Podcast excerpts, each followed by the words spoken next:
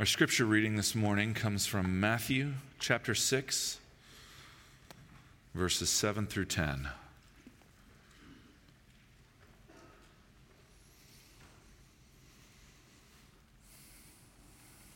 So read with me.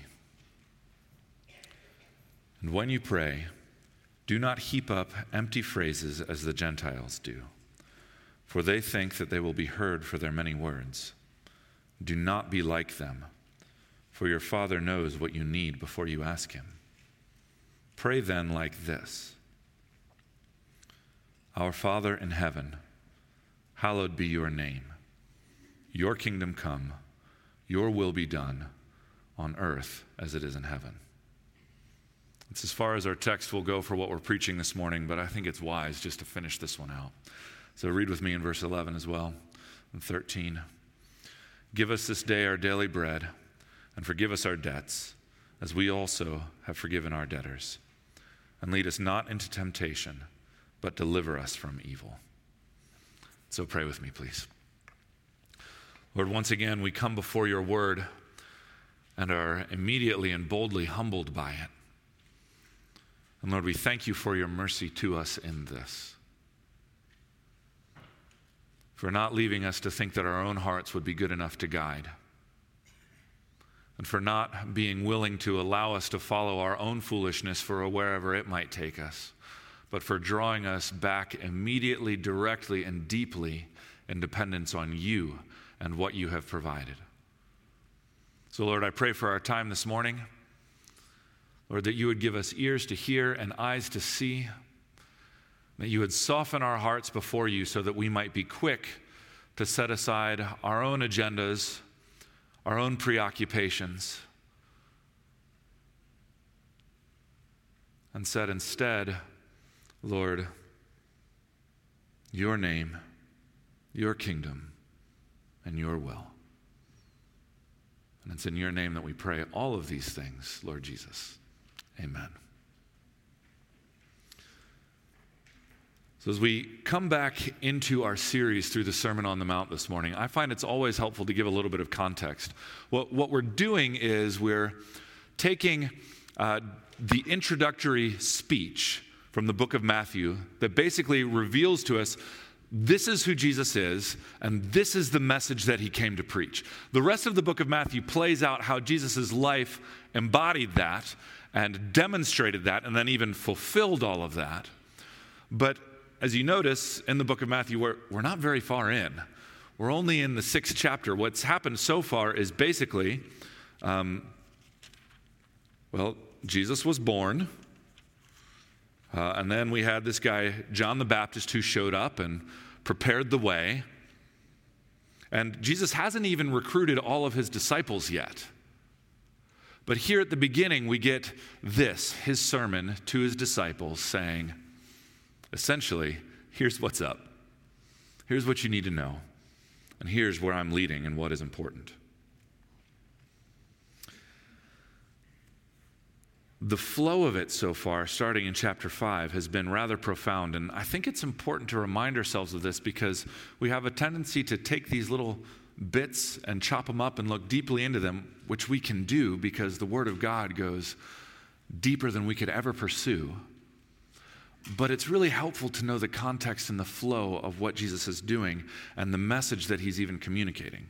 And so, for his sermon, he starts off in um, 1 through 16 with the Beatitudes and the blessed are, and he gives us the meek, the humble, those who mourn, the merciful, the pure in heart, the peacemakers.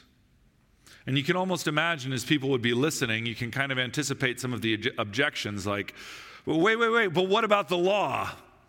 These people that you've just identified, they're not necessarily those who are fulfilling the law. They might be kind, but they're kind of soft.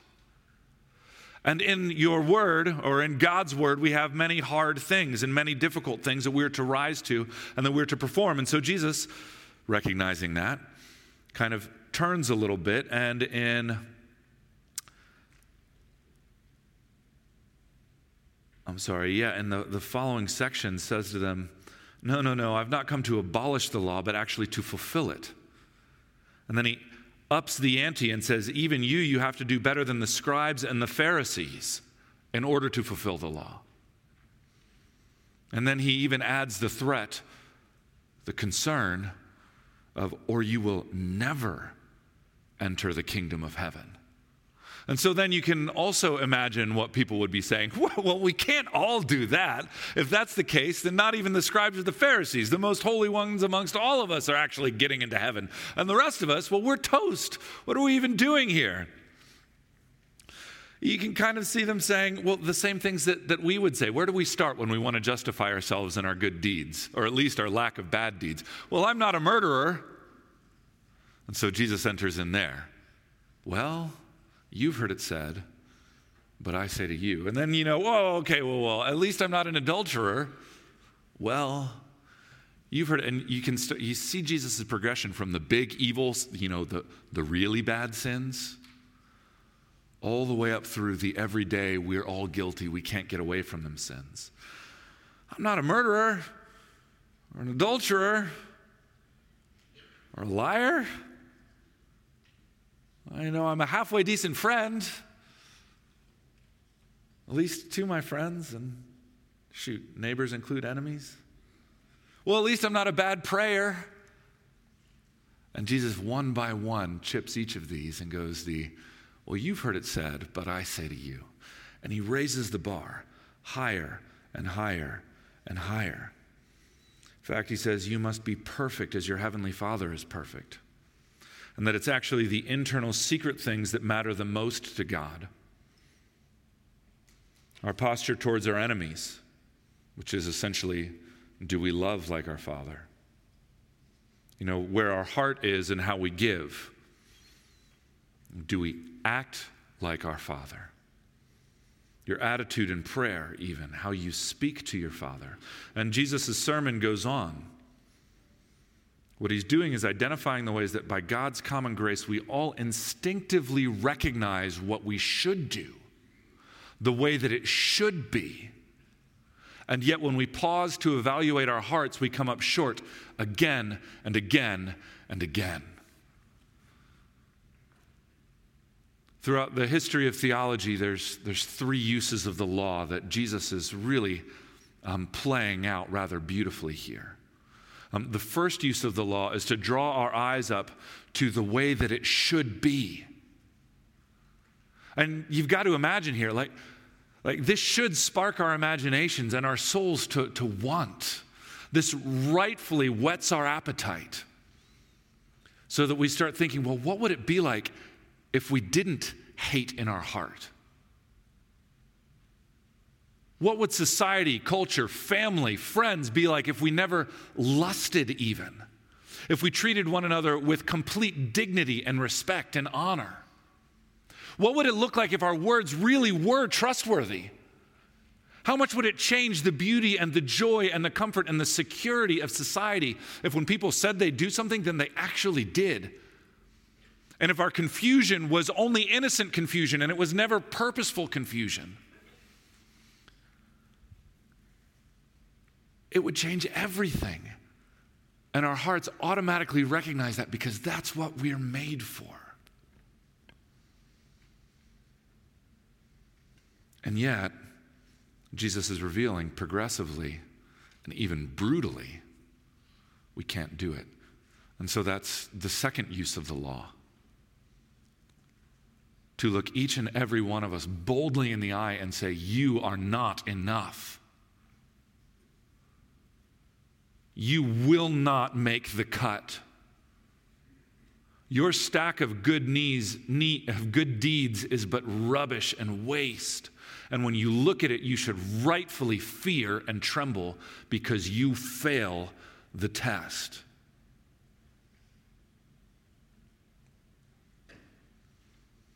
And then mercifully comes the third use of the law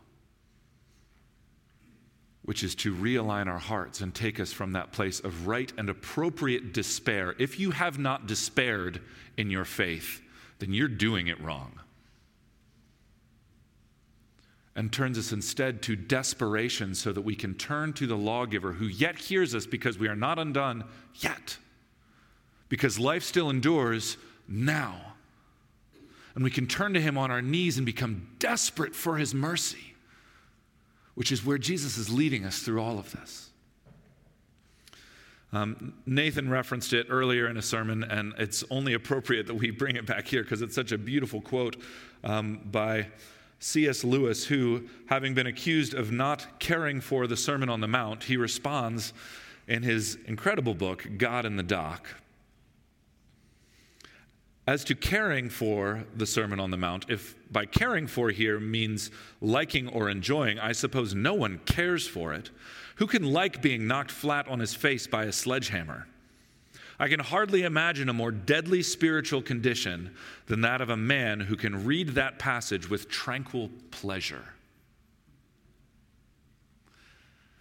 I can hardly imagine a more deadly spiritual condition. And this is where we are. And yet, even here, in this place, is where Jesus whispers hope and where Jesus speaks of blessing and where Jesus calls us into deeper and deeper dependence.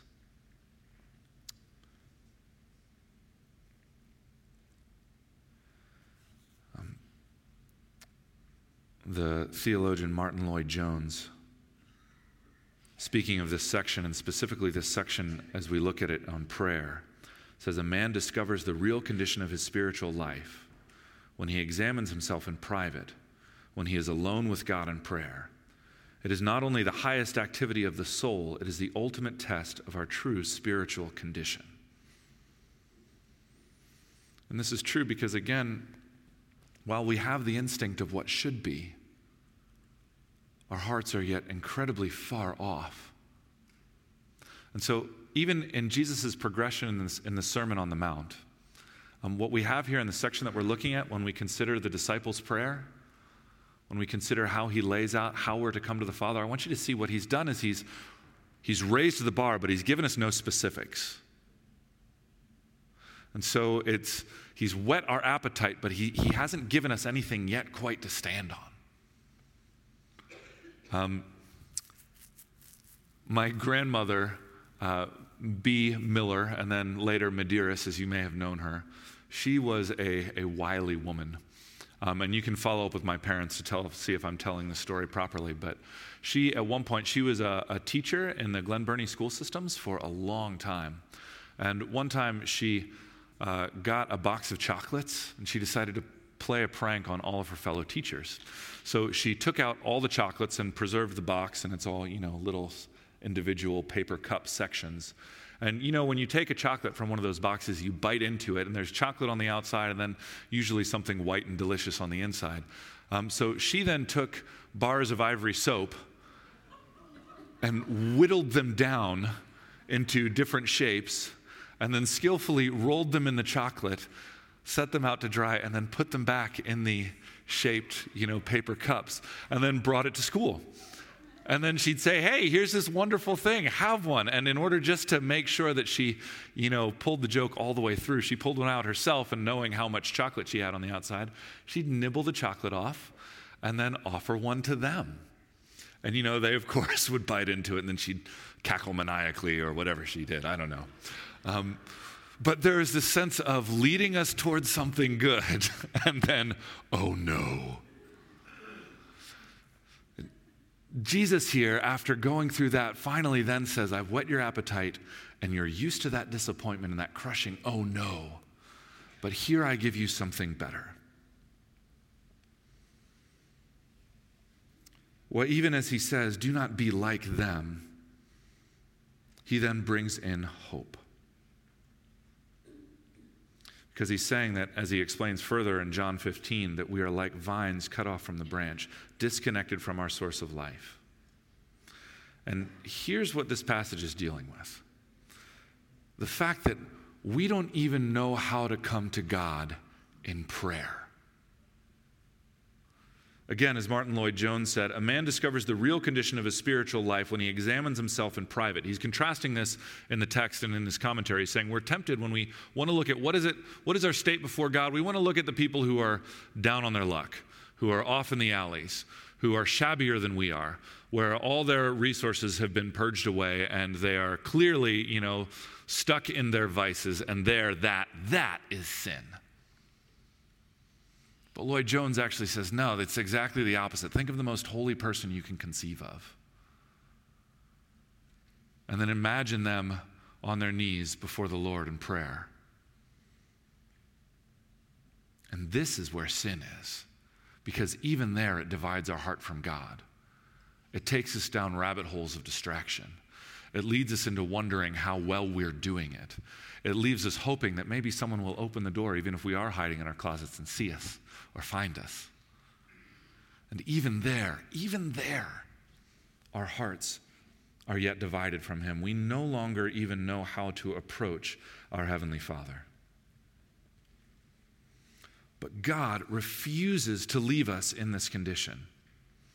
And while we don't know how to approach Him, He approaches us. And I want you to see this. Even here, the problem that Jesus is speaking to is we can't pray right, we can't approach God rightly. But what is happening? God has already become one of us. God is already speaking truth and mercy and grace to us. And then God is now instructing us on how we can then rightly speak back to God again.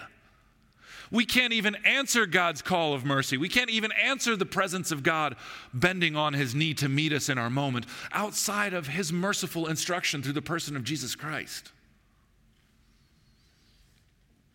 And so, our call in the text is to answer God by following Jesus back into God's presence again.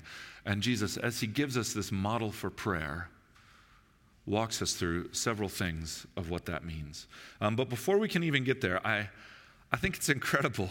He kind of anticipates even how his words will be used.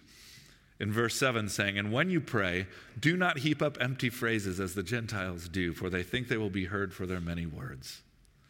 And yet, how many times have we used this prayer this way? Just get into the repetition. We just get into the words. We just get into the, oh, I've done something bad. Oh, I need to get reconnect with God. Okay, our Father who is in heaven, hallowed be your name. Your kingdom come, your will be done on earth as it is in heaven. Give us this day our daily bread. Forgive us our debt.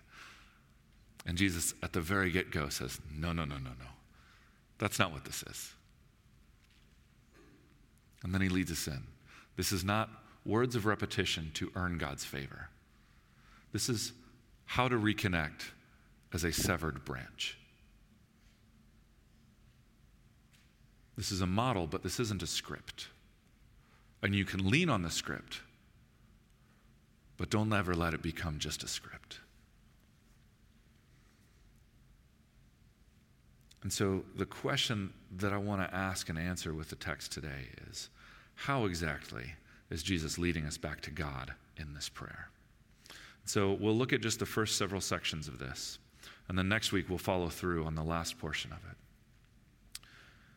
But let me read it for us once again.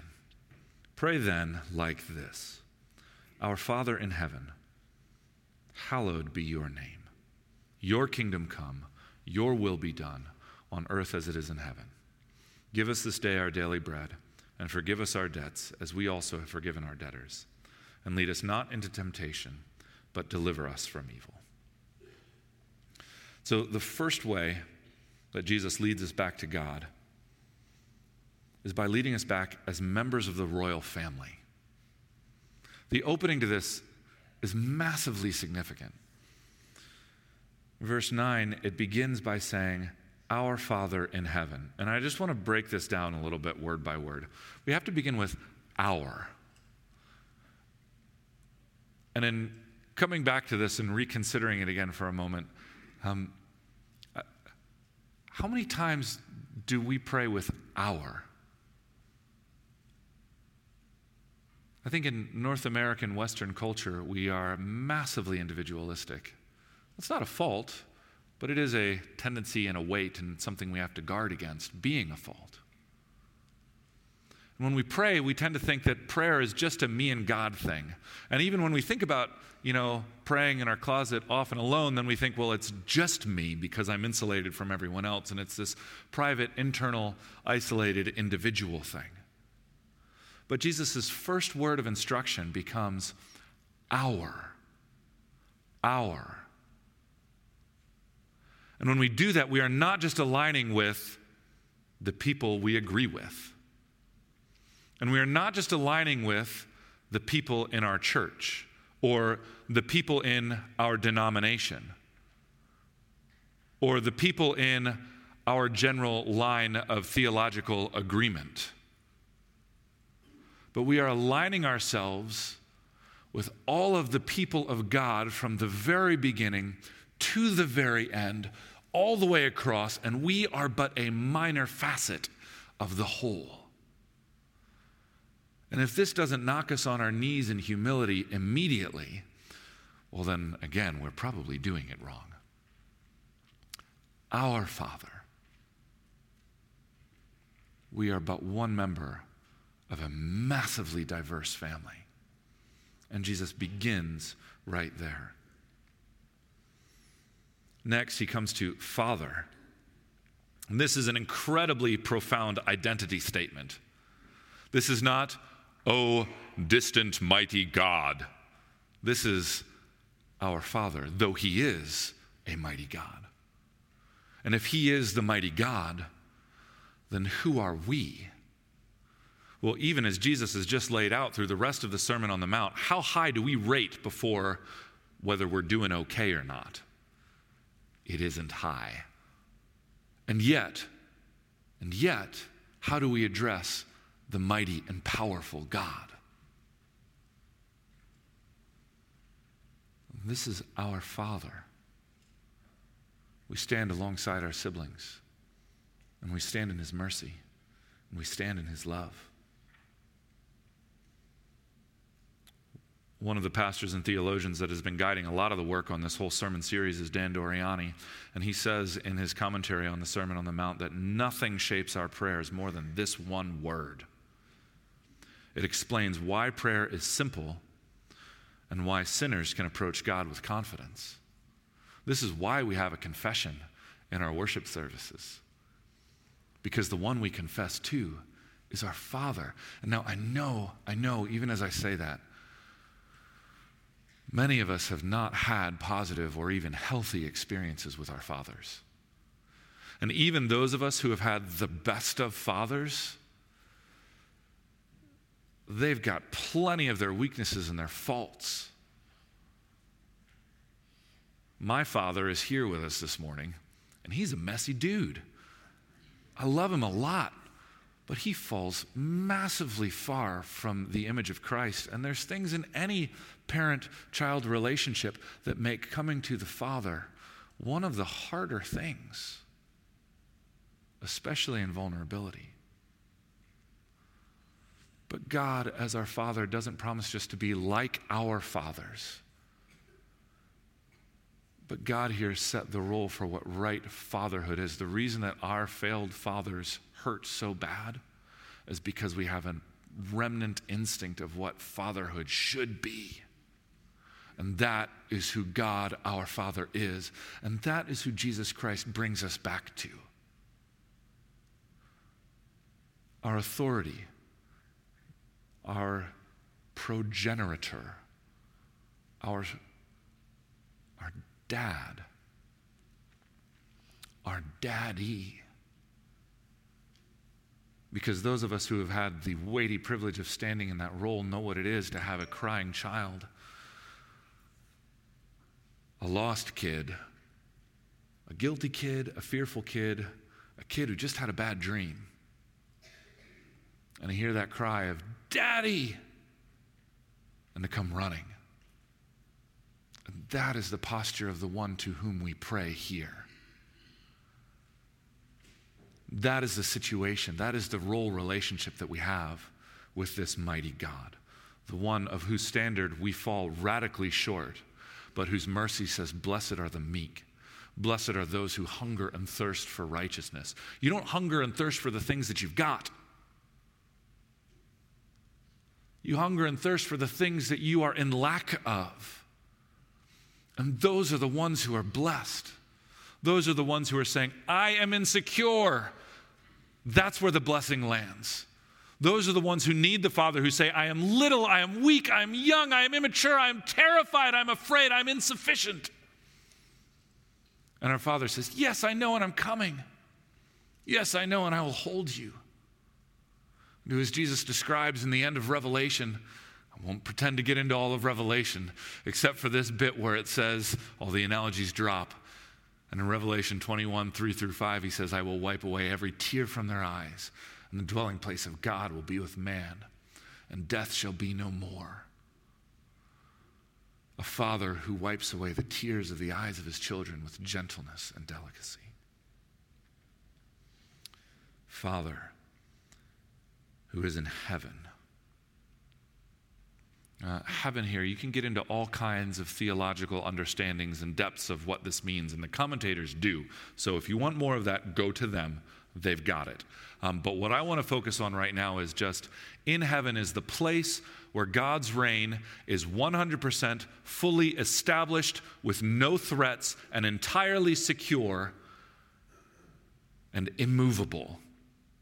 So when we pray to our Father in heaven, we are coming before the one who is completely unthreatened, is 100% secure and that's why the Apostle Paul can tell us and pray for us that he prays that we could be rooted and grounded in his love.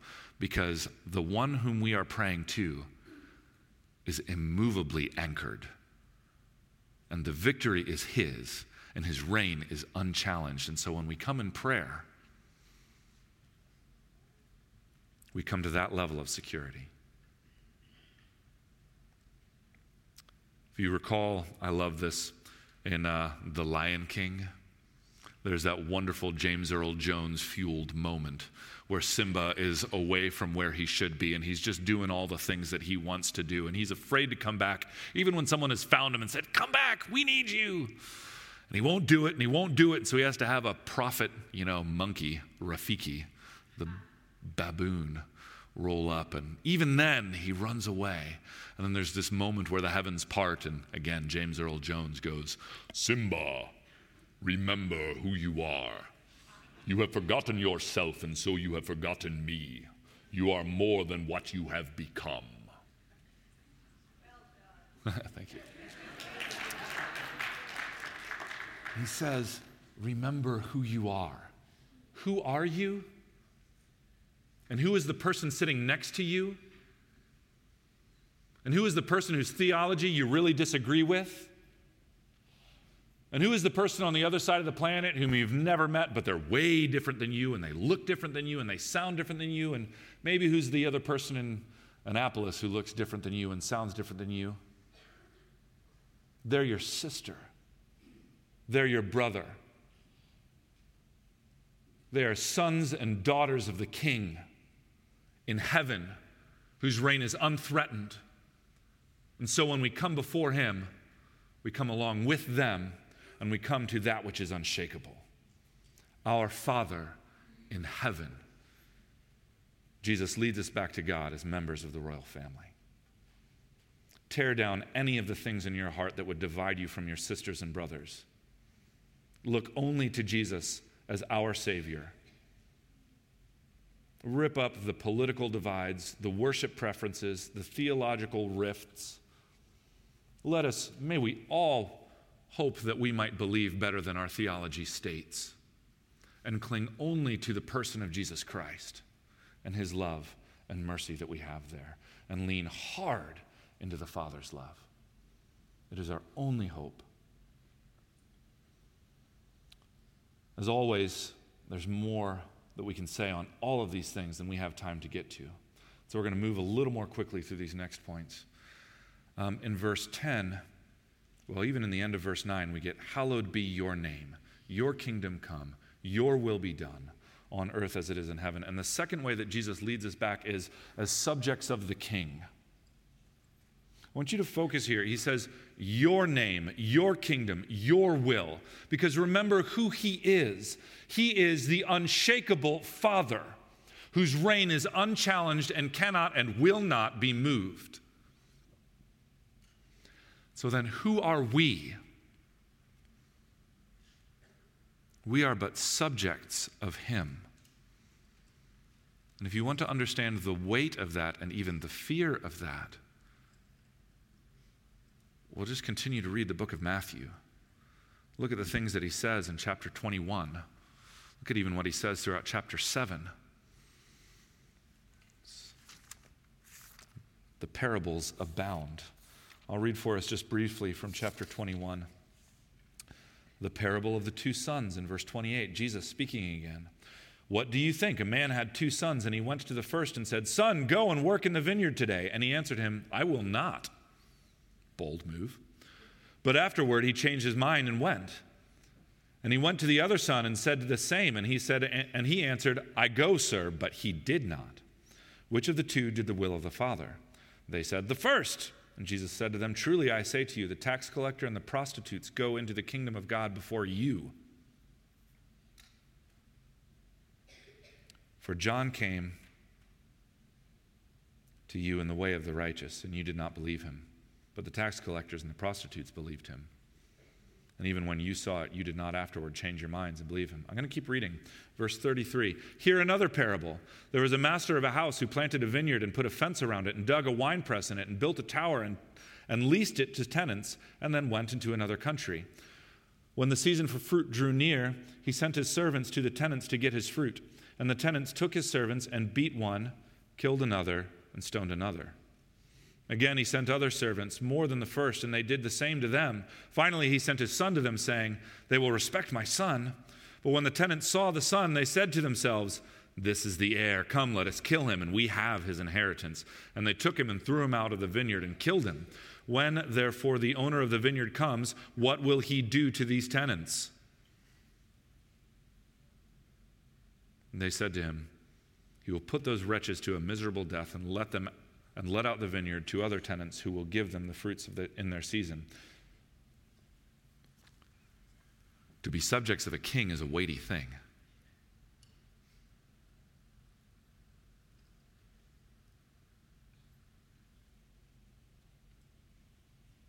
Throughout the book of Exodus, as Yahweh is leading his people out of Egypt, the refrain again and again and again is, Then you will know that I am the Lord.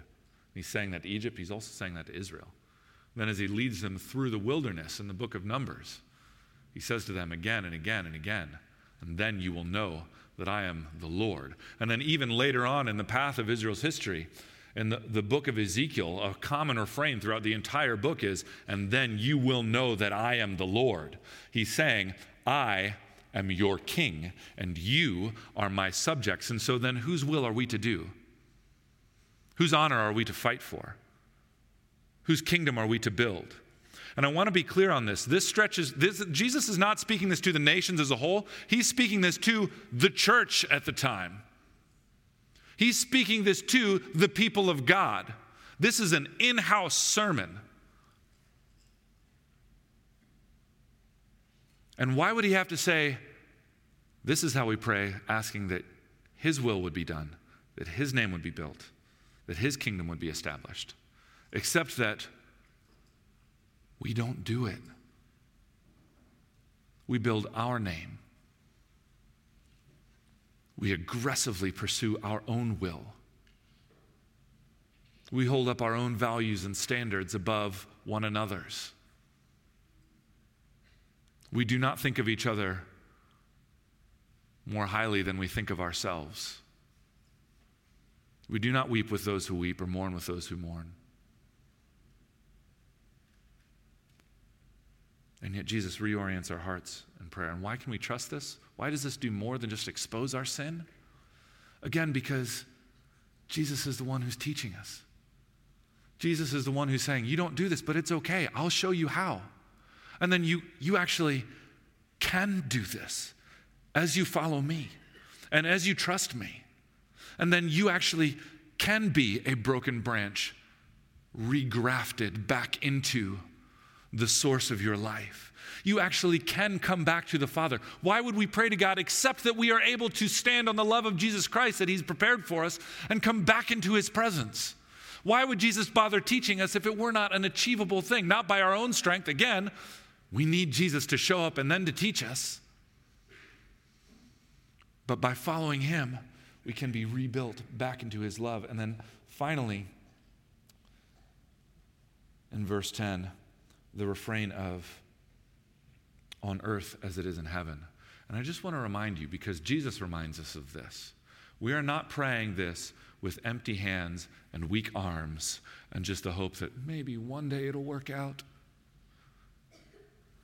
We're doing this because, uh, think about this. He boldly says, Your kingdom come, your will be done on earth as it is in heaven.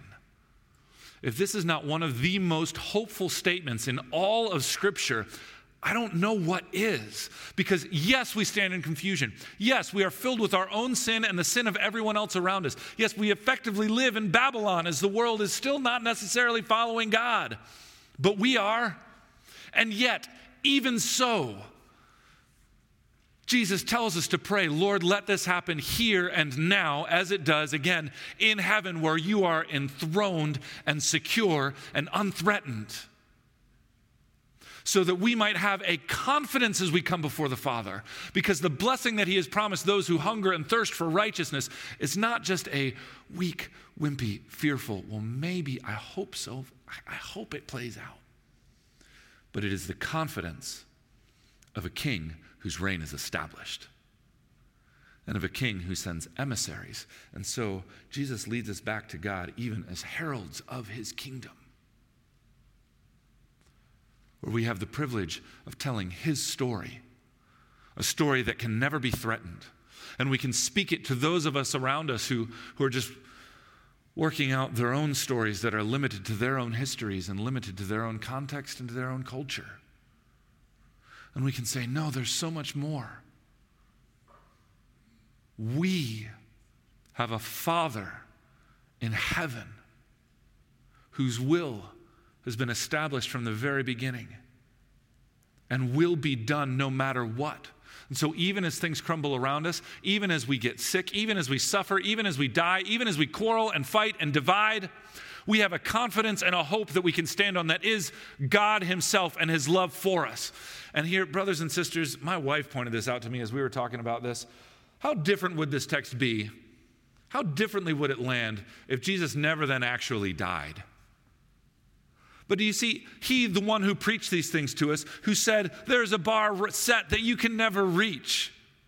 But you can still be blessed as you hunger and thirst for righteousness, as you take your imaginative beauty at the glory of God and then are brought up short by the depths to which we fail to hit it, and then come on our knees in dependence before God, taking our, our despair and turning it to desperation. Because we have a Savior who said, I will take all the consequence for you. And he said, At the cross, I will pay all the penalty of your sin. And not only that, I will knit to you all the glorious reward of having lived perfectly, fulfilling all of the law and the prophets, so that you might then come back before the presence of God Himself and say, God, our Father in heaven, may it be here even as it is there. And do that in me. You see, our problem is that we don't even know how to approach God. But God's response to us in Jesus is even that I will overcome for you, so that you might come back into my presence. And our call then is to follow Jesus' lead into God's presence as members of his royal family, as subjects of the king, and as heralds of his kingdom, because he has purchased it all for us in Jesus Christ. He has secured it in his position as our Father. And we can walk in boldness back to him. Please pray with me. Lord God, we thank you for your word, and we thank you for the goodness of your word the ways that your word does not just leave us dreaming and does not just leave us broken before the ideals, but rather, Lord, leads us into desperation before you, but a desperation that is then satisfied in your love in Jesus Christ.